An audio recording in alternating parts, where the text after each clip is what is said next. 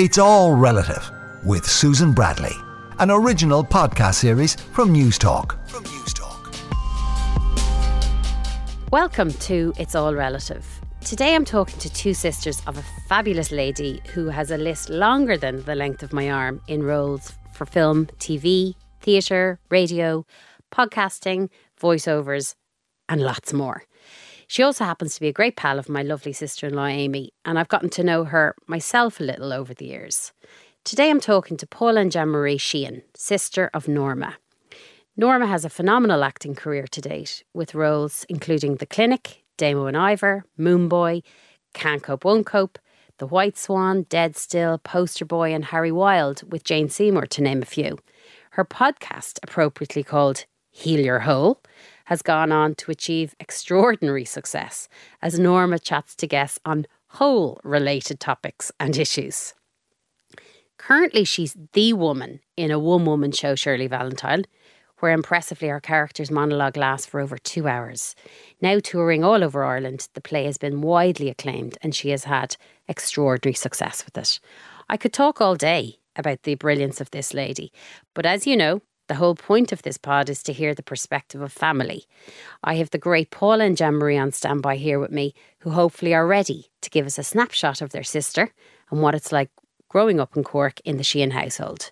Paul and Jean-Marie, welcome to the podcast. Thank you, Susan. How are you? I'm great. It's brilliant to have you on the line. Thank you so much for taking the time out to talk all things family. Um, Norma is an absolute legend. She's a good friend of Amy's, my sister-in-law's, and she's very kindly asked you both to take part. Did she have to do some convincing? Um. Yeah. Yeah. She did. Uh, don't mind her. Um. Honestly, no. Norma asks for absolutely nothing. Um. She is a, a one man, one man band, one, one woman show. show. Yeah. Um, so no. To be honest, she didn't have to ask twice. So for those listening in, I have Paula and Jean-Marie. Paula, you will you kind of let me know so we can get to know your voice? Hi, this is Paula. Great. I'm the older one. I'm the older one. The croaky voice. Yeah. And, and, ja- and Jean-Marie. Pa- Paula is the voice that you're going to hear for all of this. Um, this is just the way the Sheehan family goes. um, we're all lucky to get a word in edgeways, but look, I'm here for support if nothing else, but you'll have heard my voice for the final time now. Oh, not at all, not at all. Well, look, let, let's crack on with the family. The your your folks um, are Joe, Dad Joe, and Mum Nora. I know your lovely mum passed away a few years ago. Dad is Joe, and I believe, I hope he doesn't mind me saying, eighty in January.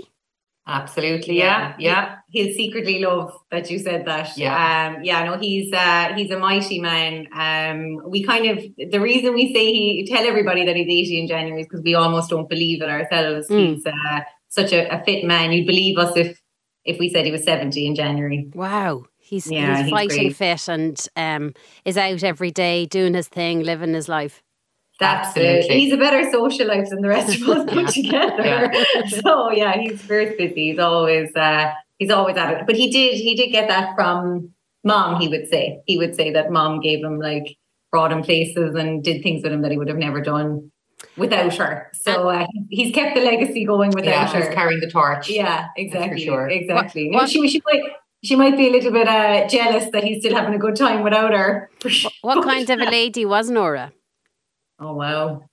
Oh, she was um, ahead of her time, I would say, if you talk about her mom. Um, so she was a very glamorous, mm. outgoing, um, very intelligent woman, very yeah. informed woman, yeah. um, hard, hard lady as well, and um, had big ambitions and hopes for kind of us and her family yeah. and our mm. lives and all that. Yeah. So. Um, and what I actually learned after um, after she passed away was loads of people would say to to us that um, she was actually their confidant. Like mom was, oh, wow.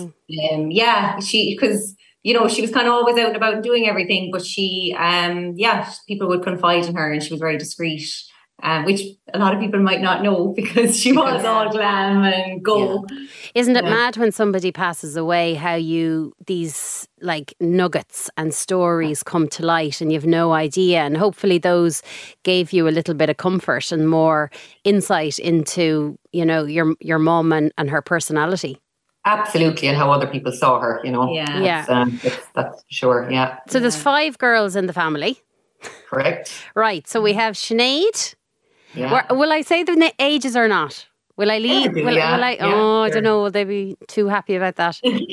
Let you, let's just say that there's four four of them in their forties, yes. uh, and, and I'm in my thirties. Love that, Jamboree. Well, love that. Susan, like everybody, every family back then, there was always a mistake. surprise, surprise. The surprise, the surprise. So there's okay. Sinead is the eldest. For, she lives in Wexford. Then there's Blánaid, who's in Cork, yeah. Norma in Dublin, and yourselves, Paula and Jamboree, both in Cork. Do yeah. Paula, Paula, Jamboree, and Blánaid, do you all live close to, to each other? Uh, like we do. I mean, we're Jen and I are both living in the city, and Blánaid still lives um, where we grew up, which is Whitechurch, which is really only a stone's throw. I mean, it's twenty, twenty-five minutes. Yeah. In the city. So, yeah, so we're all very close.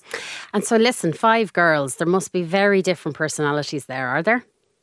Yeah, for for five, absolutely. We For five, we, we do have similarities, but we are five very different girls, aren't we? Very different. Yeah. Um, like, Like there's no doubt, like there's there's definitely a WhatsApp group. There's about fifteen WhatsApp groups in the family. There's a WhatsApp group without every single one of us in it.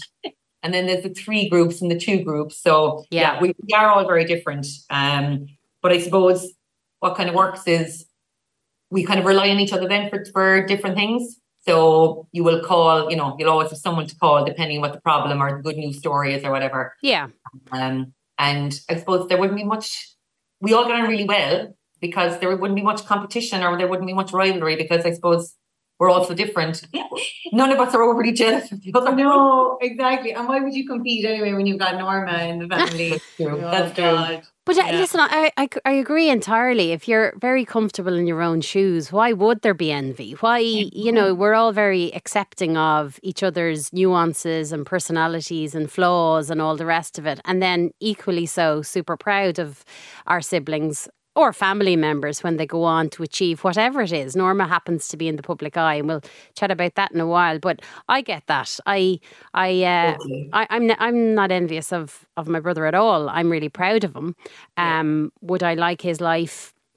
Probably not, because of all no. the, you know, it's the public yeah. eye. You've got yeah. that as well. But super, super proud and very happy with my own little life too, you know, okay. and I, I am very, very happy with it. What was it like growing up in Whitechurch? Was it very carefree? Was it wild? Um, like we lived, we lived, so we like, we lived on a farm. I yeah. mean, Dad was um, a farmer. He also would have trained racehorses as a kind of a, a hobby. Yes, it was the love of his life. There's no doubt about it. Um, he just worked really hard. He had a haulage company as well. So Dad was just the old traditional. He just worked, worked, worked. Yeah. Mom, stay-at-home mother. You know, Granny lived on the farm, mm. so there was always dinners to be cooked for the farm men. Granny would come over, et cetera. Um, and then the five of us thrown in quite close together. Yeah. Um, so Whitechurch was a lovely place, a lovely small community. Um, you know, great neighbours. We've cousins living around us.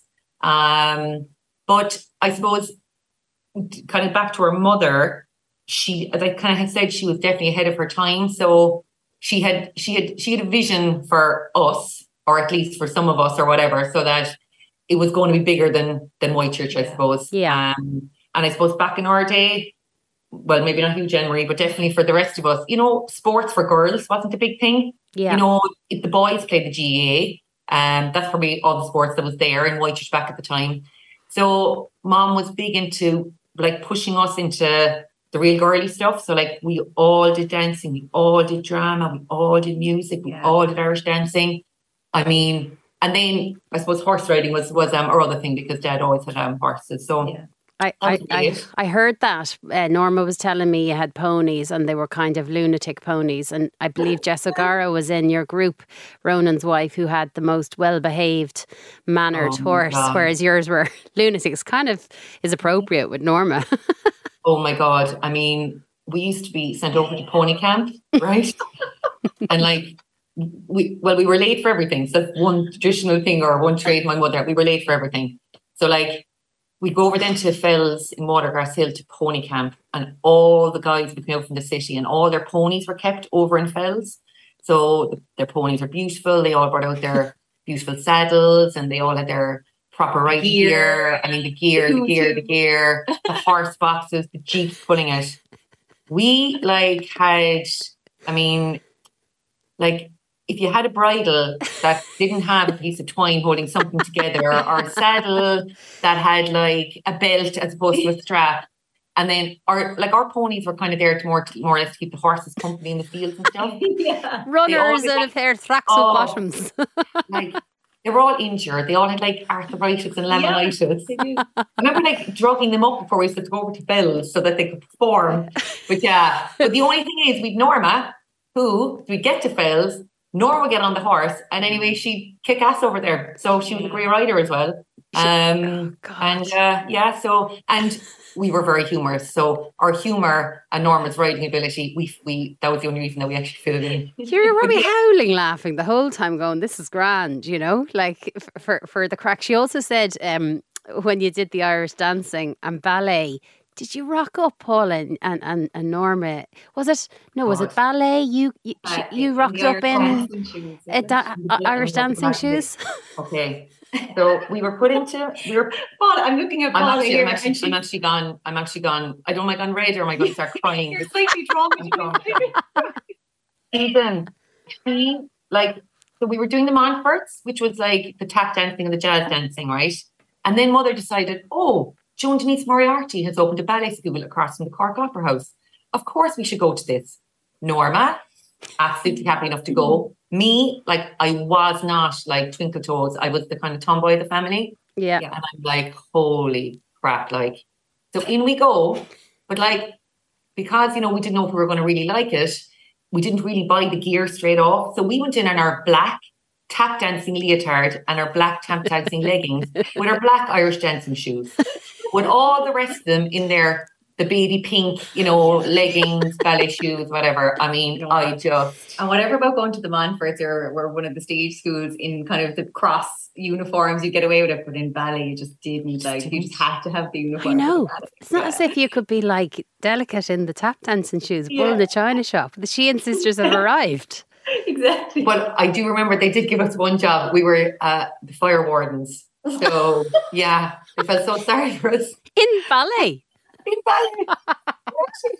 We actually do a fire drill because the ballet school was up on the third or fourth floor of like this city centre building that was falling down. So there was a fire drill. So Norma and I got to lead the fire drill oh, in our black leggings. Um, yeah, yeah. So that you, was took, another... you took it all in your stride. You did. You did. I, I, I was a bit luckier then though, because because I, you know, the old traditional hand-me-downs, and there was a bit of an age gap with me. So to be fair, there was always something floating around by the time I got to go to a class. You got um, proper ballet gear. Yeah, exactly. You actually got to go in in pink. Yeah, exactly, exactly. Yeah, and there was a little bit of a small bit of a kind of a generation gap as well.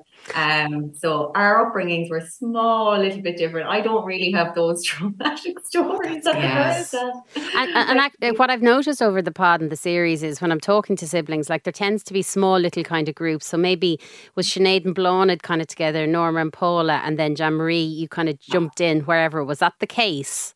Yeah, oh, one hundred percent. Very much. Like yeah. I think Sinead and Blánaid would say like, oh, they were the oldest and there was only a year between them, and that they basically... You know, they had no childhood because they brought us up. You know, they were, they all they remember is helping to cook the dinner, you know, in the middle of the day for the farm, and yeah. they put us to bed and clean up and all this kind of stuff. I definitely got lucky in the sense that I just kind of rode on the back of Norma's coattails. So yes, I was dragged along to all this stuff, but she just kept kind of kept being the shining light, which just let me kind of go get back and, you know, be the tomboy I wanted to be. And then I think by the time Jen, you came along, a lot of us were gone. Yeah. So Jen actually got parented, like proper parenting. She actually had a mother and a father. I, my, my mom and dad were like, you know, doting grandparents on, you know, their actual daughter rather than, uh, yeah. They had the headspace. And like you mentioned, you kind of touched on it there, like personalities and stuff. You know, did, was Norma very early on kind of destined for the stage? Did she kind of show, and your other sisters yeah. too, was there, what stood out? Only Norma. Only Norma. Really? Oh, yeah. I yeah. Think, like, she excelled at, well, at everything, actually. Everything. Like school, sport, ba- like only basketball, she singing, music, dance. She's the best of all of us at any of it. Yeah, like there's no doubt. I mean, the old cow. The old yeah. cow. I mean, no, no. She was, she, she was, she was away with the birds, right? So in general, her attention span to like conventional stuff was just bad. Like it's in housework, cooking, you know, general chores. Forget it. Yeah. She saw a brush as an opportunity to sing. You know, she saw, she turned everything into a dance or a yeah. song, which drove everyone freaking nuts around the house. Um, but she was, she and she was also, she was actually very intelligent in school as well. So school, work was no bother to her. She flew through that. Yeah. And then she just really adored all this, these classes that our parents sent us to. Yeah. She just, whether it was a musical instrument, a type of, a, you know, acting drama class or any type of dancing, and we had a lot of that stuff. Like there was feshes, like Irish dancing yeah, feshes. She, she did all them as well. She remembered, didn't she win some cooking contest? Oh, she never yeah. even practiced yeah, and everything. Yeah. Like, true homemade. It's one of these people, you know, they just didn't even have to practice. She's, well, come out with the gold medal kind of stuff. I mean, I say people hated her. That be- that became obvious like later on, only in the last year. Didn't she do the triathlon? I, I was, I've done one in my life, lads. Now it's a sprint triathlon. It's something to write home about. But oh, I did it, and Norma was like, oh yeah, yeah, I'm going to do it. And next thing she texts me to say, I did it. I, You, you know, you inspired me. I said, how was the training? Ah, not at all. I just got up and did it the day of. So I, I get that. Like it's it, it's head-wrecking, but impressive in equal measure how she yeah. doesn't need to train yeah. or apply herself. And she does. She'd be squealing it with embarrassment here. But she is probably very sharp and very smart to, to be able to do all that she does as well. Yeah, like you could only applaud her for, for her stamina and her yeah. resilience in life. And like, but even when we go back, like back to when she was growing up, I mean, okay, so while she got the opportunity to go to these classes and stuff, mm. she made a lot of it happen herself. Like, I mean, oh, yeah. like to get into, even even to get into these classes from Whitechurch, like, you know, my mother wasn't exactly being able to drop her in and out every day. She used to sit into the car with teachers after primary school. In Whitechurch, oh, wow. He was like, kind of be heading toward the city, and she'd get out of Blackpool and she'd walk, or she would thumb. That yeah. girl would thumb yeah. anywhere, and she would get into any vehicle or get on any pony and trap or whatever that would get her to um, a class. Like she was relentless. She was unbelievable. I mean, her her probably her mental power. Like mm. you go on there about not training, but not training for a triathlon. It would be her men- mental. Yeah. Power would get her through, you know, the strength of her mind is yeah. something. Yeah, and her drive and uh, determination and ambition. She she mentioned that your school was seven miles away. And again, once once again, Paula, yourself and Norma thumbed to school every day. Yeah. yeah, like like I mean, we don't have to tell all the family secrets now. Sorry, am, am I am I am I telling too you, much there? Will you, no, no, no. Norma go on, tells. Norma, go on. Norma tells. It was the norm. Norma tells everybody anything they want to hear, right? So nothing is sacred in our family anymore. Tell us. Like, yeah. There has to be a few stories there. So, you know, was there any dodgy cars that picked you up, or was there hilarious situations? Can you remember? I mean, like, thankfully. Not. Like, everyone was fairly normal. It was neighbours going to work. It was kind of neighbours going to work. You kind of, yeah. didn't you kind of almost time it? You'd be like, oh, the... whatever, Murphy's be passing now, yeah. the Sullivan's now, they'd time it for nearly when they'd be going in. Yeah, like you wouldn't know majority, and there's no doubt. Yeah, then you would get, like the odd day, then you'd be like, you'd be like, I think we've kind of missed the usual people that might pass, so the thumb would come out. But we used to come home actually from town oh. an awful lot. We'd go as far as the bowlers, rest there in Blackpool and stand out by the grotto and stick out the thumb. I mean, I don't know how we weren't supported actually, but... Well, but yeah, it was a bit of the norm. And, and on the other hand, I never thumbed in my life. Oh, Jem Marie uh, came yeah. through. With the, the, was it was it a lift from Nora or Joe then? Oh, God, no. We we weren't going that far now, Susan. But um, uh, organised. Organised lift, yeah. Probably thanks to Uncle Liam, really, and Deirdre and stuff. So, yeah. No, no, I was...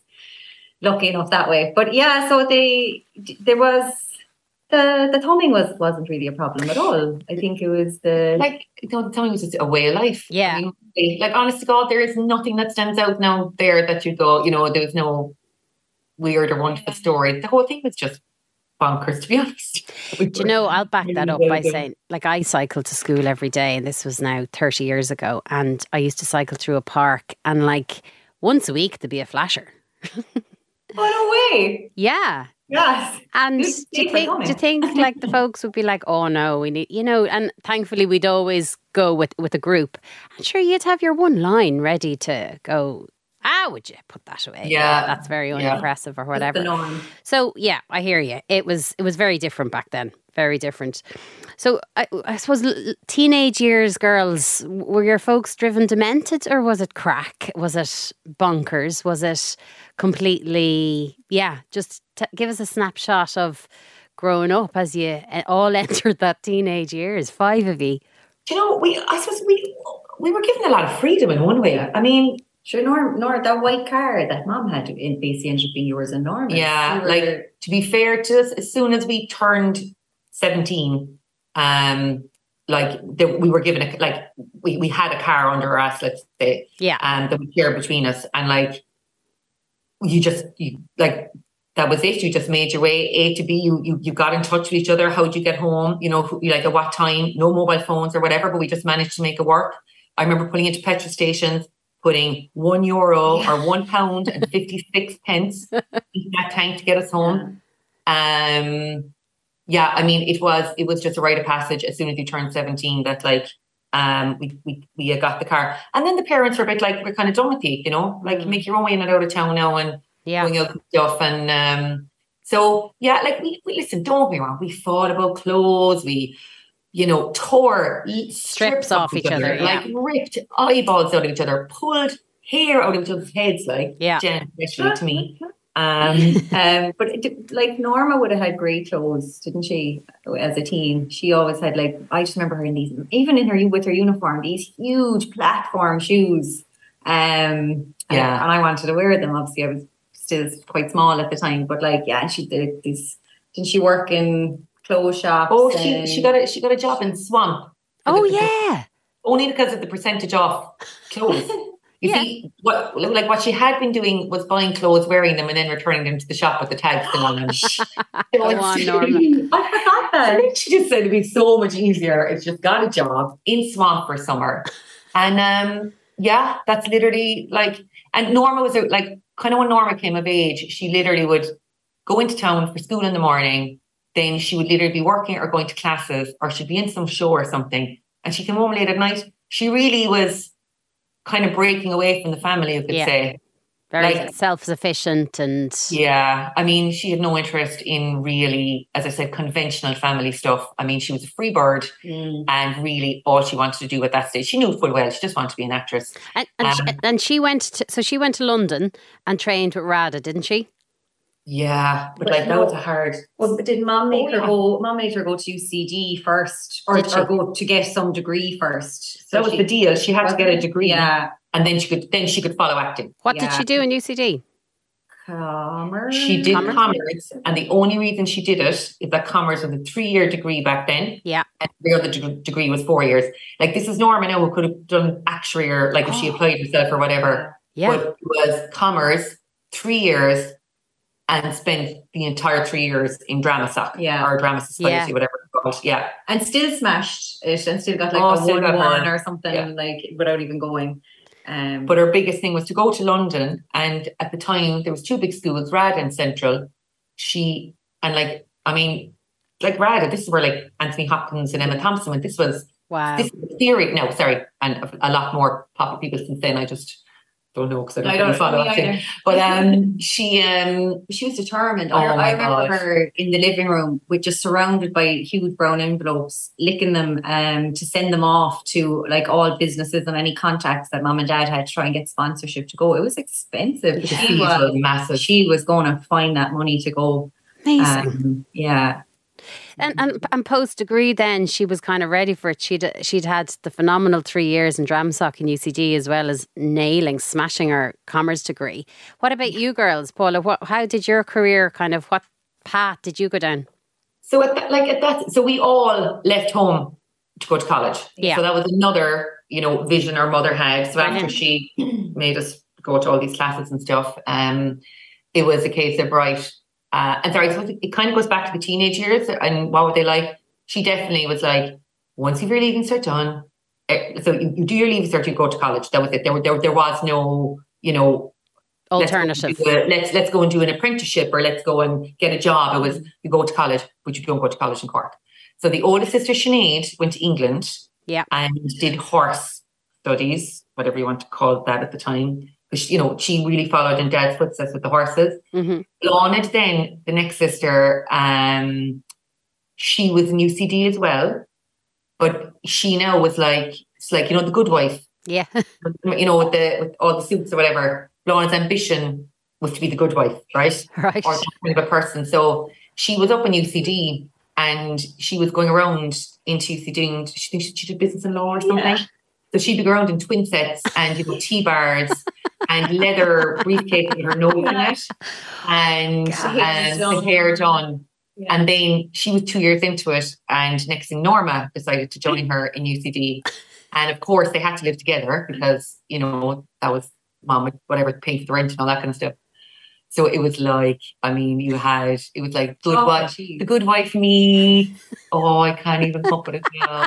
Yeah. Because I, I actually don't want to disrespect anyone in the drama yeah. society in Dublin. I'm the sure tsunami. It was a shit show.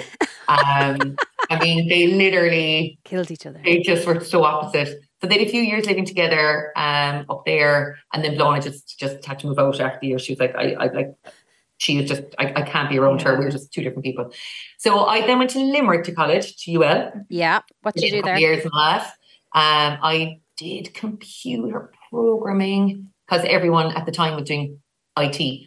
So uh, yeah, I obviously have, I, I'm still don't know how to turn on a computer, even though I did a degree in it. But anyway, I started. It just goes to show anyone listening who isn't over the age of forty. Um, what you do in college doesn't matter. So just go yeah. to college. Big so time for the experience, um, right?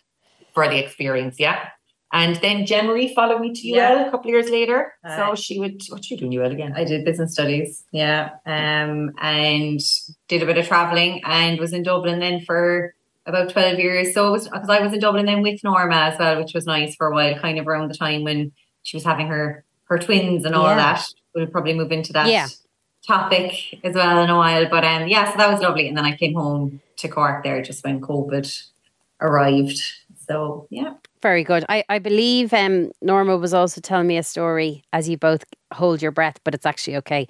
She robbed a bottle of quote unquote wine from home when she was going up to visit you, Paula, in U L, only to wow. realise it was poteen, but she finished the bottle anyway.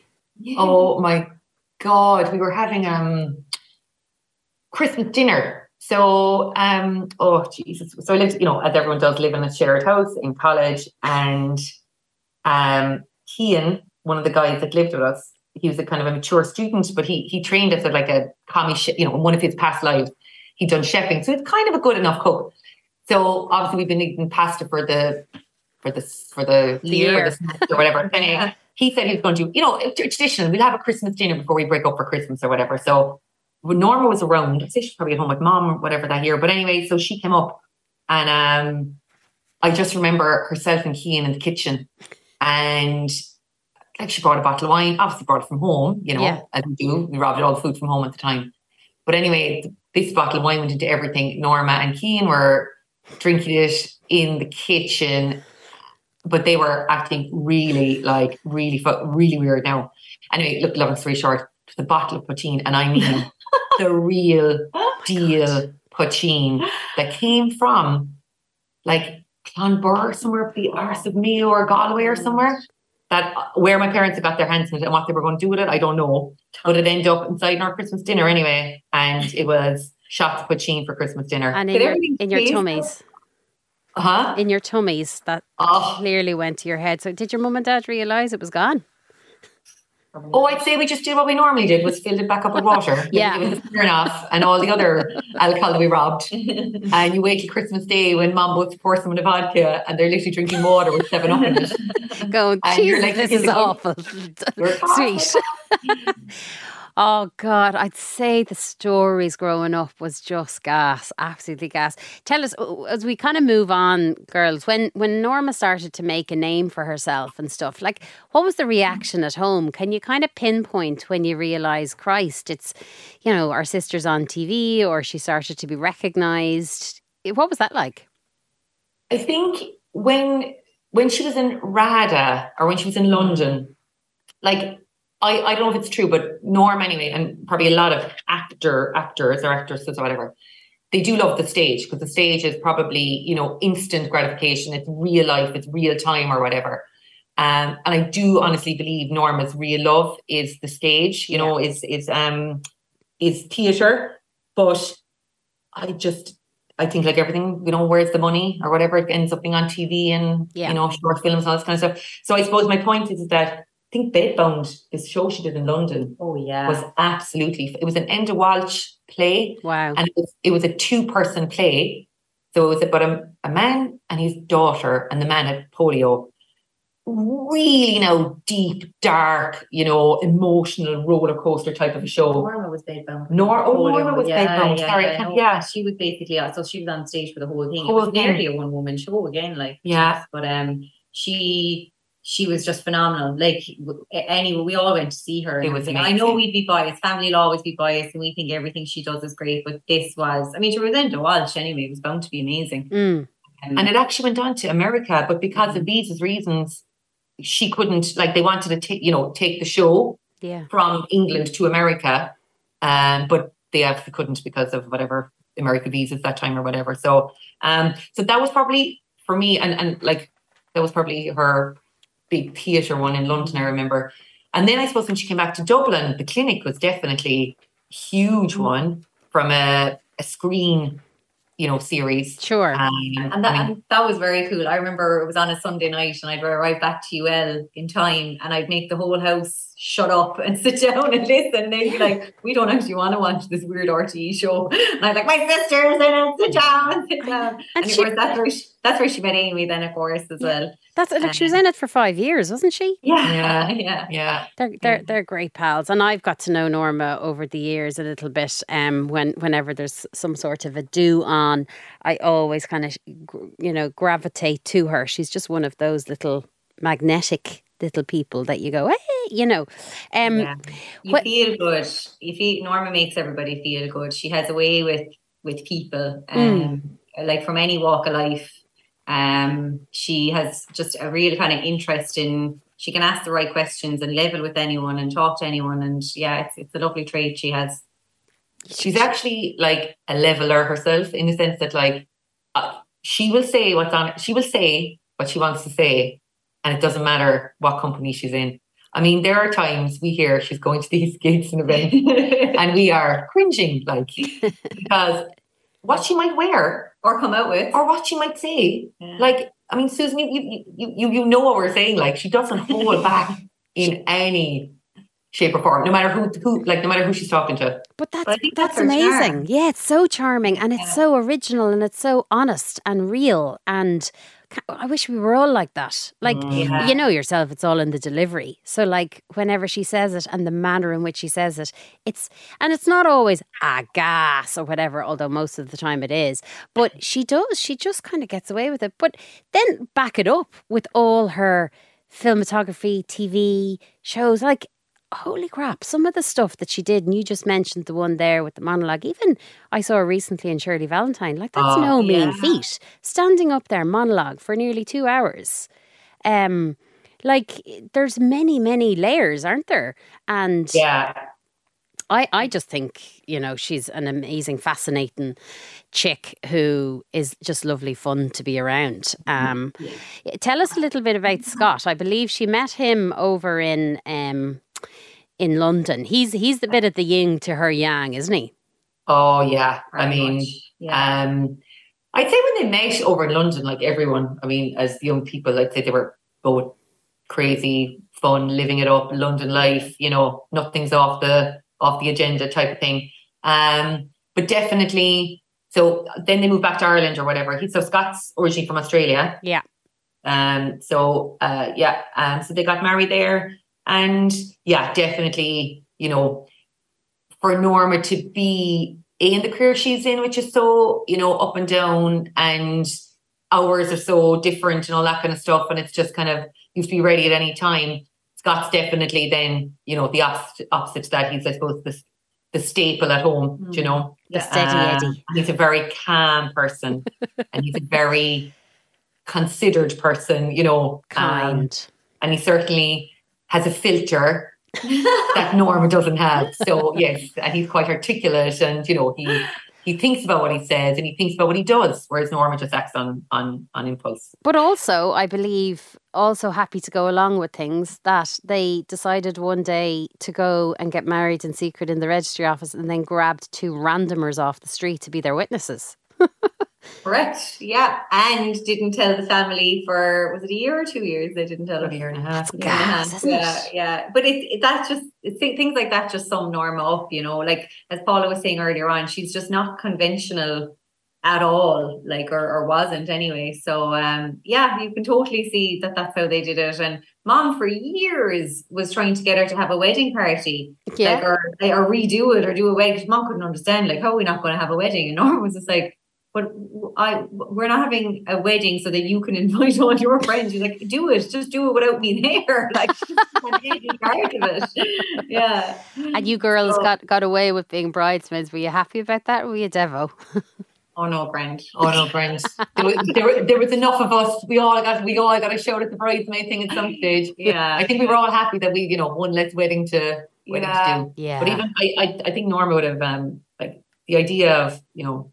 And probably back then people did do this, like give people bowls and vases and, you know, ornaments. Like, she doesn't do ornaments. She doesn't do Jeez. anything yeah. like that. Like, um, the, yeah. the good crockery. Yeah. Oh, oh, allergic.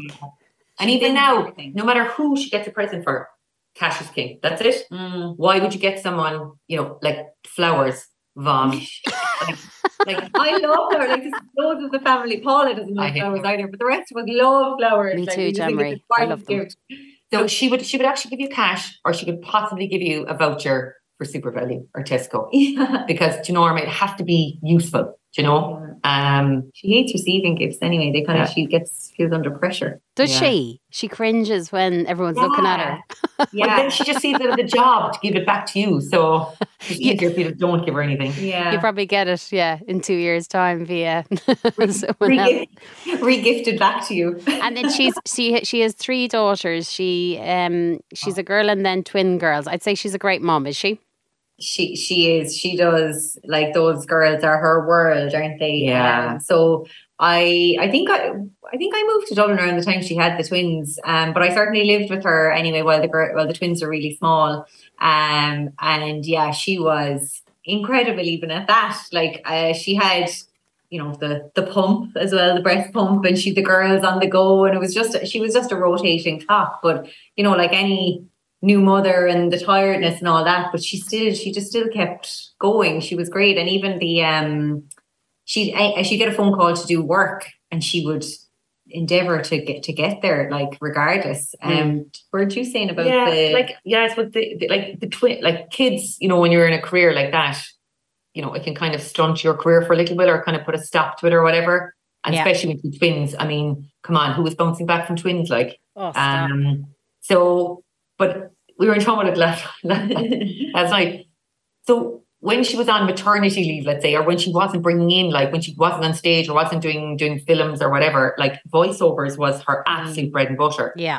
And voiceovers are the kind of thing um, that she would say, like, you need to be always available. So, like, you know, R T E get a call or a radio station get a call to do a voiceover. You ring the person, you know, that you know is always available or whatever. So, like, Norma really was like, I'm going to be this person. I'm going to be always available to go in and do the voiceover, because it was good money for course, a yeah. really short place, whatever. So she had the twins at the time, and they were like any young children. They were maybe, you know, less than one, or they were one in a double buggy, and they were actually quite strange kids, as you know, kids are, as in they didn't like faces that they, that they didn't know, you know? Yeah. So Norma had a kind of um like a rap sheet almost, or an array of phone numbers of like random, like, They were ra- they were friends of friends. So like yeah. It might be a college student that she'd know, and then that college student might have three other friends. So that basically what would happen is Norma would get a, vo- a call at ten o'clock in the morning. Can you come in and do a voiceover at one p.m. in studio for whatever? Norma would say, no problem. She'd send out her message. Can anyone meet me outside R T Studios at ten to one today? Someone would come back and say, I'll meet you at ten to one. Norma would get out the car, put the two kids in, into the double buggy, walk them, meet this person who would come up behind her so the twins didn't see it, pass the buggy to them, she would dash in, do the show, be out forty-five, fifty minutes later, take back the buggy, and that person and those two kids never, ever connected. Ever. And she did that for a long oh, time. I mean, there must have been people around that area going, what the hell is going on here? Woman pushing a buggy, and someone comes out of a dark doorway and like literally takes over the two children for an hour. It's like passing the baton. Yeah, totally. There was a man stepped out of a car on Marion Square one time to me when I was doing it. I was pushing the buggy along, and she and he was just like, um, "What are you doing?" He was like, "What? What's going on?" I was like, "Oh, my sister just gone in to do some work there." And you were like, just doing laps. Yeah, just doing laps and laps in Marion oh, Square. It's just like this looks. Gosh. Oh gosh, she's she, that's smart, lads. That's really, really. Oh smart. Yeah, yeah. Oh yeah, and like she needed to do whatever she needed to do, and I mean, oh, but the, everything else. She's, I mean, Heal Your Hole. That show is her own show. Yeah. Jesus, uh, uh, uh, what, she, Ireland's Fittest Family. Oh, I, I mean, want to talk to you about Ireland's Fittest Family yeah, as we finish yeah. up the chat. But even on Heal Your Hole, like she rang me and said, "Will you be part of it one day?" And I just couldn't stop laughing when she was asking me various things. Producer John's looking at me here when I said Heal Your Hole. He's like, "What?" But it's all things hole related, and it's not just what the obvious one. Um, but like that's gone on to, you know, be super successful as well. It's all this kind of drive and ambition, that the idea in her head, put it down on paper and make it happen. And I have full respect for anybody in the arts or in the public eye that just make it happen, put yourself out there, being vulnerable for public opinion, because everybody has one. Um, I just think genius. Feel the fear and do it anyway. And that's what Absolutely. she does. I mean, you're you're doing it yourself, Susan. You know, I, I think anyone, I, I couldn't live Norma's life. No. Um, I couldn't live, you know, you know, month to month kind of, or whatever, not knowing where your next job is coming from, or, you know, or having to reinvent yourself all the time. I mean, Absolutely, like yeah. that Heal Your Whole podcast was, was a COVID. Yeah. Like, what was she going to do over COVID? The arts yeah. industry was screwed. So she just created a podcast out of a show that she had done yeah. out of a show that she had done, if you know what yeah. I mean, there in the family. So like, yeah, she's phenomenal that way. And like, she just keeps going. I mean, there, come on, like there's a lot of stuff she does and there's no one behind her telling her, this is great. Yeah. You know, you're doing the right thing or whatever. She just keeps going and she keeps playing on, like, and it's just, yeah. And she's, for anyone in the industry, it's amazing. She's definitely, like, as I was saying at the very start as well, like she, she asks us for nothing or whatever. It's, it's not like we're here every week going, yeah, Norma, go for this, go for that. We're all here supporting you. Half the time, we don't know what she's doing. Yeah. Um, so she's very much, you know, doing this on her own, but it's because she just loves it so much. You can see when she's working, she's just, she's buzzing. She's yeah. just happiest when she's, no matter what it is, uh, when, when, voiceover to, you know, film to theatre. She just, it's where she's, it's her her real calling. Like, it's where she's absolutely at her happiest. And she makes it happen. And like, even the Heal Your Hole podcast was recorded in the boot of her car, wasn't it? Yeah. Yeah. Yeah. Like, I know a lot of people did that for sure over COVID. You know, you definitely hear stories of people in their wardrobe and all that. But uh, yeah. And, you know, she publicized it again. You know, she was one of the first there with the picture of her in the booth with the duvet over her yeah. head. You know, she was, again, the shock factor. That she's, I mean, Norma's hilarious. Like. Susan, I've been in her house recently yeah. and, um, you know, I've kind of gone, where's Norma? And she's, I'm not lying, she's in the hot press, right? This is no lie, recording a voiceover.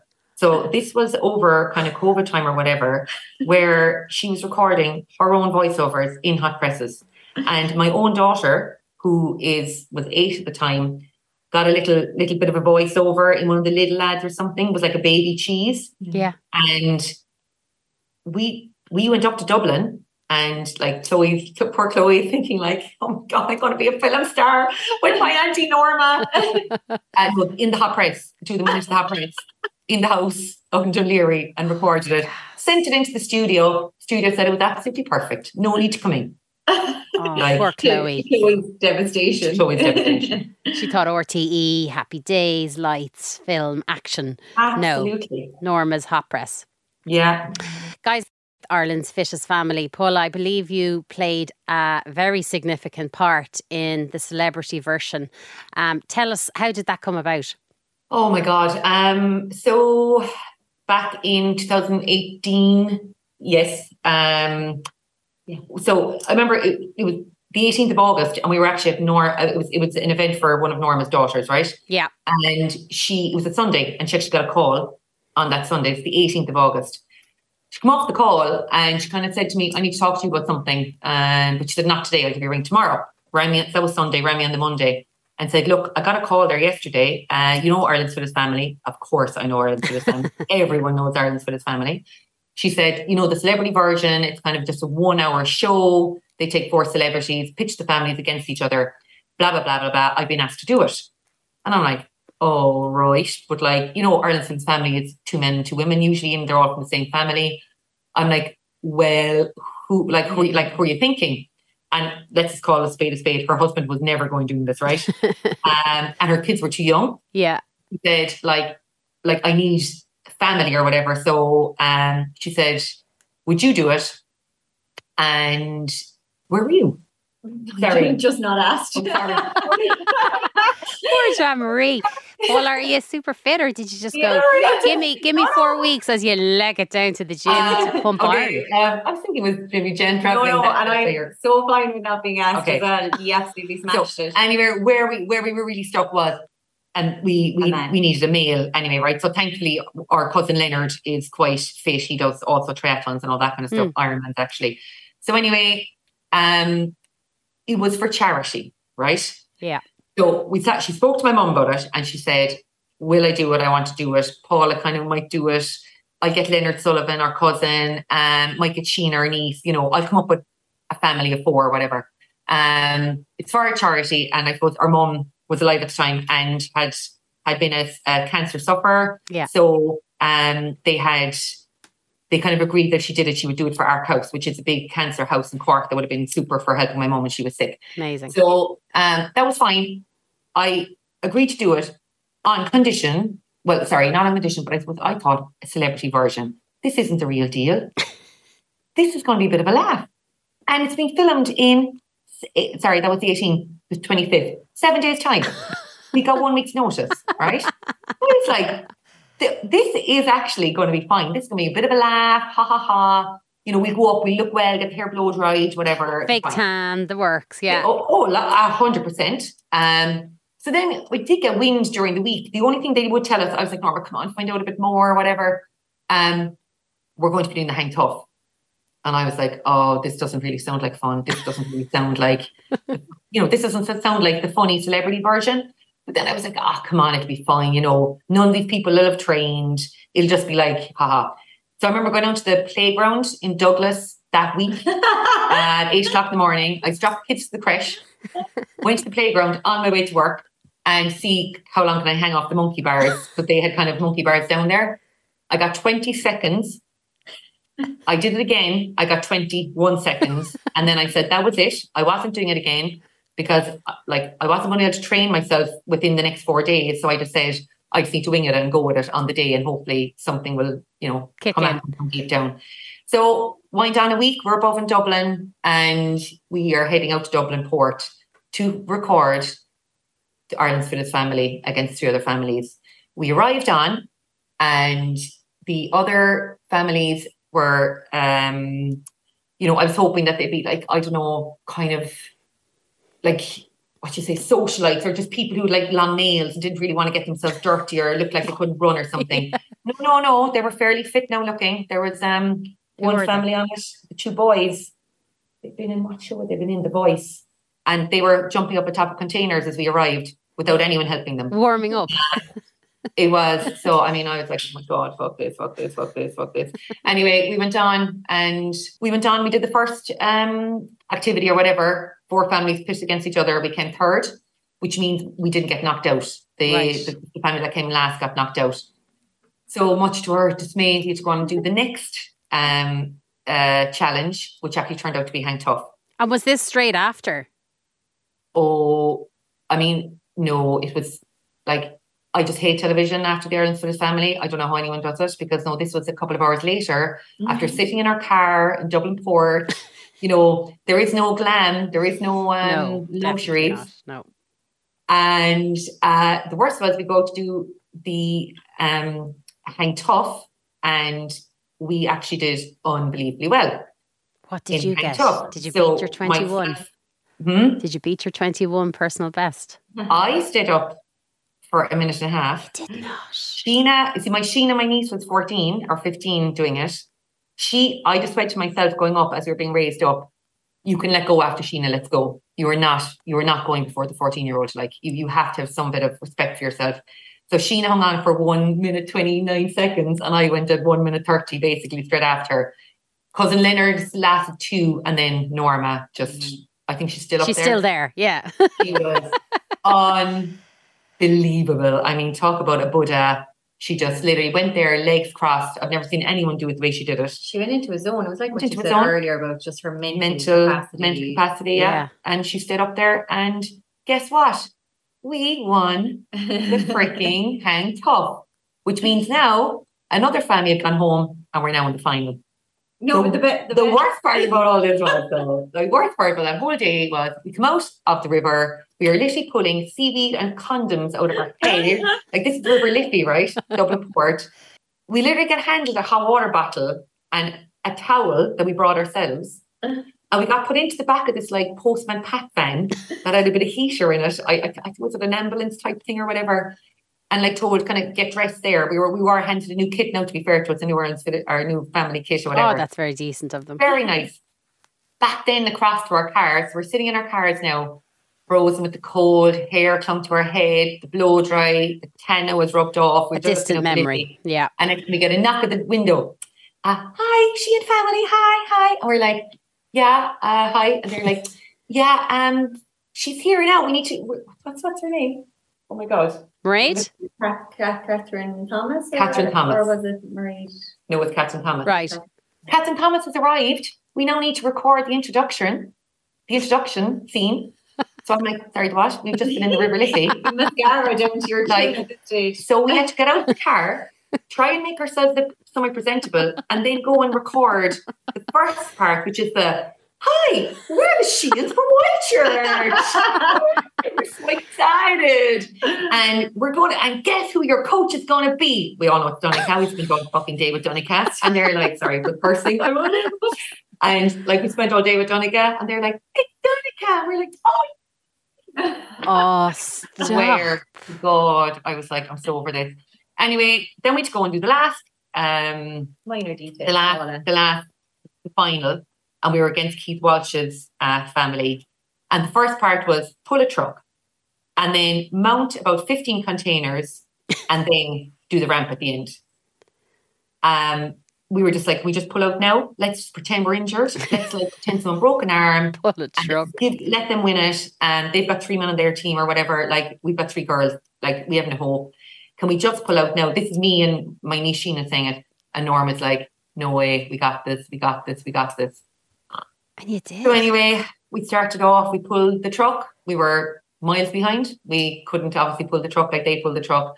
They were sprinting on ahead of us. Um, but we had a plan and we stuck to it. We had only one way of getting up on a container, and we only had one way of getting off the container. And that's the four of us stuck together, because none of us could actually jump on ourselves. So you hooshed each other up. Us, we were methodical. The four of us stuck together. We got each other up. We got each other down. We got each other up. We got each other down. Suddenly we look on, and next thing, the other family are having trouble. Their main guy, who was throwing them all up in the containers, and they were all running ahead and leaving him behind, because he yeah. was able to move on on his own. His legs turned to jelly after the pulling the truck. So suddenly he was left, so they had to go back for him, which meant we now started gaining ground. Oh my God. Long story short, we had to do a balance beam. This is where the ballet kicked in. We ran across that ballet beam like four goddamn ballerinas. With the Irish dancing shoes. With our Irish dancing shoes while they were falling off it. and up the ramp at the end, and we won it, and it was amazing. Oh my God, um, that is it was phenomenal. It was such a, it was just, but it was unreal. It was unreal. And and you won it for ARC um in Cork, and like what a legacy. And and how much did you win for the charity? So we won ten grand for the charity for ARC House, but I mean, look, it was so special to us. Um, oh God, so oh, my, are you okay? my. So we, we recorded in twenty eighteen and it was aired on, I'll let Jen tell this part now, sorry. Yeah. It was, it was aired um, on New Year's night, um, on so the very first of turning into twenty nineteen. And so, of course, it was all a big secret about who won. Obviously, they knew. But um, so down in the community centre in Whitechurch, they arranged for a big New Year's Eve party. Um, and basically the whole community came and uh, on the big screen, and Mom was there. Aww. Um, Bella the Ball in her own throne, her own big seat or whatever. So, you know, she might as well have been there on screen with them because it was all for our house as well. Um, which you, as Paula said, was a, a massive supporter of, um, and who they supported her. Um, and three days later, after the big party and the big win and the big celebration, Mom passed away. Wow. So yeah, it was. She was absolutely hanging on for that to air, yeah. for yeah. sure. Yeah. Um, Yeah, but it was actually quite funny. Like, you know, um, at the funeral then, and the removal, everyone was coming up and they were like, you know, commiserations and congratulations. Oh, no, it was such a lovely visual. Yeah, of course. Like, we saw you on the telly. We saw you were brilliant. Mm. We're so sorry. We're so sorry. But congratulations. Just a real mixture of emotions. Actually, because yeah. Norma, um, was it yourselves? I think Laura, Norma sent me that gorgeous picture of, mm. of you all um, with your lovely mum. And what, what a legacy and what a, an amazing family thing to do and have that as a wonderful memory. Yeah. Well, oh look, God, yeah. Mom, I mean, mom was really... only ever going to go out on a high. Yeah. She, you know, it was, yeah. it was, yeah, it was always going to be some party and glam and, you know, rather than sadness. So, uh, yeah, she got her, got her wish. And Joe yeah. was there, super proud, and, and the other yeah. sisters too. Dad, there's actually a video of Dad as well, because Dad didn't know whether they won or not. There's a hilarious video of Dad, and he's like, go, go on, go on. Going at the big screen, and like everyone was like, well, we kind of thought because of the big party, we kind of guessed she won, but uh, yeah, Dad was like delighted, and it was live in front of him. So uh, yeah, he was bursting with pride, oh, he, and he he he bursts with pride of Norma all the time. He loves getting a call from her going, Dad, I'm on the six o'clock show in five minutes there. I'm coming on. I'm going to be on, you know, morning A M, and yeah. he loves us tuning in and watching her. And I think the last thing Mum and Dad did together was they watched a replay of the show. Oh, they did. You know, so oh. a few days, obviously we watched yeah. it on the big screen, but obviously we'd have recorded it. And yeah, herself and Dad sat down and watched the show the day before they died together, or before, the day before she died yeah. together. Of course. And, you know, just to take it all in and, you know, the the, the bits that, you know, you'd have missed um, we were watching it live. So it was fa- it was fabulous. I mean, it was just, what a, what a, an amazing memory, what an amazing achievement. Mm. I think it just really... For it kind of tied Norma and Mom back together. So for yeah. everything Mom had done for Norma, yeah, get her career going. Um, yeah, it was lovely. She gave back to her mum there too. Yeah. And yeah. look, girls, even talking to you today, you're just amazing, the two of you. You obviously come from the warmest, most fabulous family. I really appreciate you giving me an insight into today, and. Yeah, I just wish you all lots of love and luck. We're going to have to fix the mascara. Susan, thanks a million. It was Thank actually you. Lovely for us even to have a chat about Norma. We haven't sat down. We were here last night chatting about her, and we were just laughing, rolling off the chair like at some of the stuff. So um, yeah, thanks for giving us the opportunity to um, support her and voice our absolute love and support for her.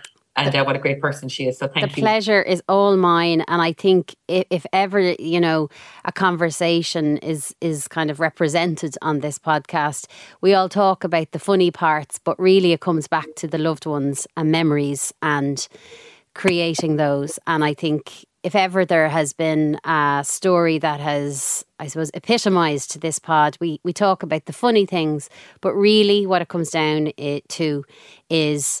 family memories, just being real and real life. And you've both really shared brilliant stories today. Guys, thanks so much for being part of it. Thank you, Susan. Cheers. Thank you so much. Thank you. It's all relative. with Susan Bradley, an original podcast series from News Talk. From News